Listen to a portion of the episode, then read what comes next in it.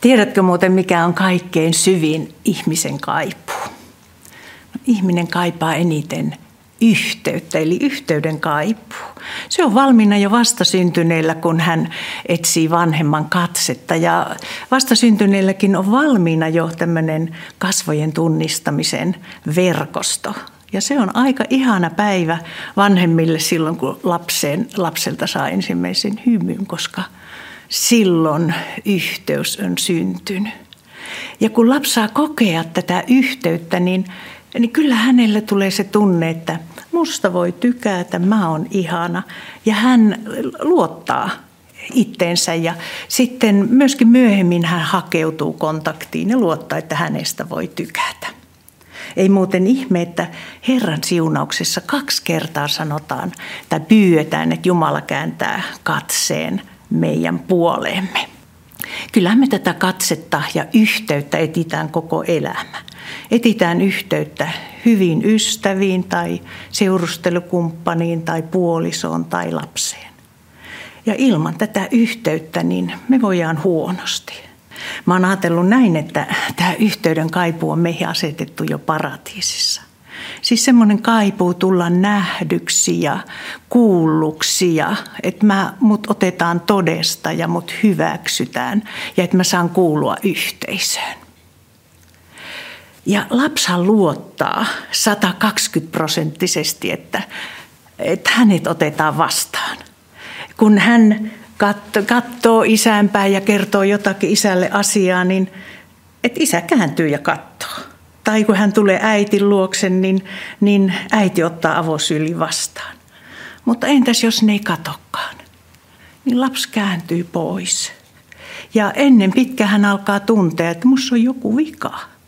Ja semmoinen aavistuksen omainen häpeän tunne alkaa syntyä lapsessa. Ja tämä häpeän tunnehan on kaikkein vaikein tunne, kun se syntyy jo siellä, siinä vaiheessa, kun me ei muisteta sitä. Että häpeä on yhteyden katkeamista. Ja meidän aivomme kyllä rekisteröi sen, että, että sitä yhteyttä ei ole syntynyt. Ja sellainen ihminen, joka on jäänyt vaille hyvää katsetta, niin hän alkaa ennen pitkää tuntea alemmuutta ja häpeää että mussa on joku vika. Ja tämmöisen ihmisen on vaikea luottaa toisen ihmisen rakkauteen ja myöskin Jumalan rakkauteen, koska hän ei koe, että hän on sen arvonen. Ja tämä on tosi traagista, koska silloinhan meidän elämä on ihan jotain muuta kuin mitä Jumala on sille tarkoittanut.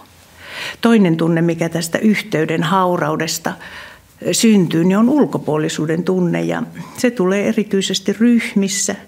Että mulla ei ole mitään sanottavaa tai mua ei hyväksytä tähän ryhmään. Ja sitten mä pelkäänkin mennä toisten ihmisten joukkoon. Että tästä yhteyden kaipuun täyttymättömyydestä, niin, niin siitä on paljon niin kuin ikäviä seurauksia meidän elämäämme.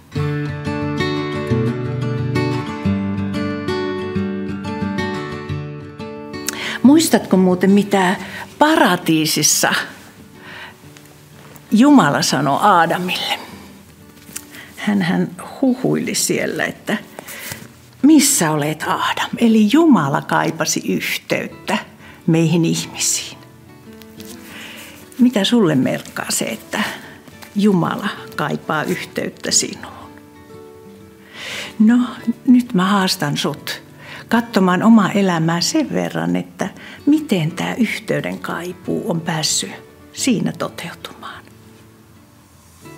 Mutta jatketaan tästä kuitenkin matkaa.